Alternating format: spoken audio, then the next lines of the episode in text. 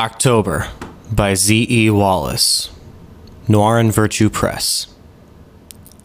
To Christine, for showing me a guiding light.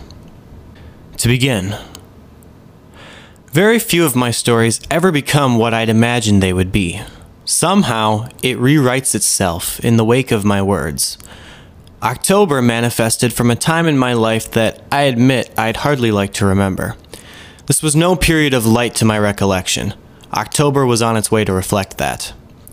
I imagined an emotionally latent journey of a boy through the cruelest of his memories, with no guidance and no direction. Historically, the month of October has always been the hardest month for me, hence the title. Yeah, not exactly uplifting. Until Bart's sister appeared.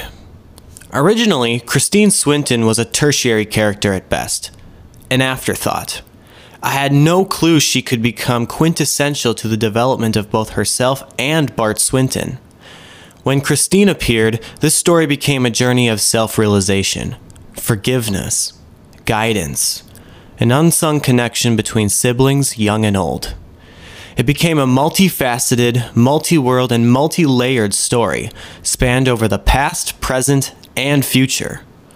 Bart's sister became my greatest support character yet. I credit her character placement and role in the story for much of the events that ensued. I never thought I'd be thanking my own fictional character for my writing. Lastly, it would be ludicrous to not acknowledge the inspiration for this character I hype so much, and that is the very real life woman Christine Klein. She has taught me what it means to truly care about everyone, young and old. This goes far beyond our personal relationship. Christine cares about others and other things more than I have ever seen anyone try. She is a teacher of young children. That's a superpower in its own right. More than anyone, she wants to guide young people into the world and create better kids for a better future.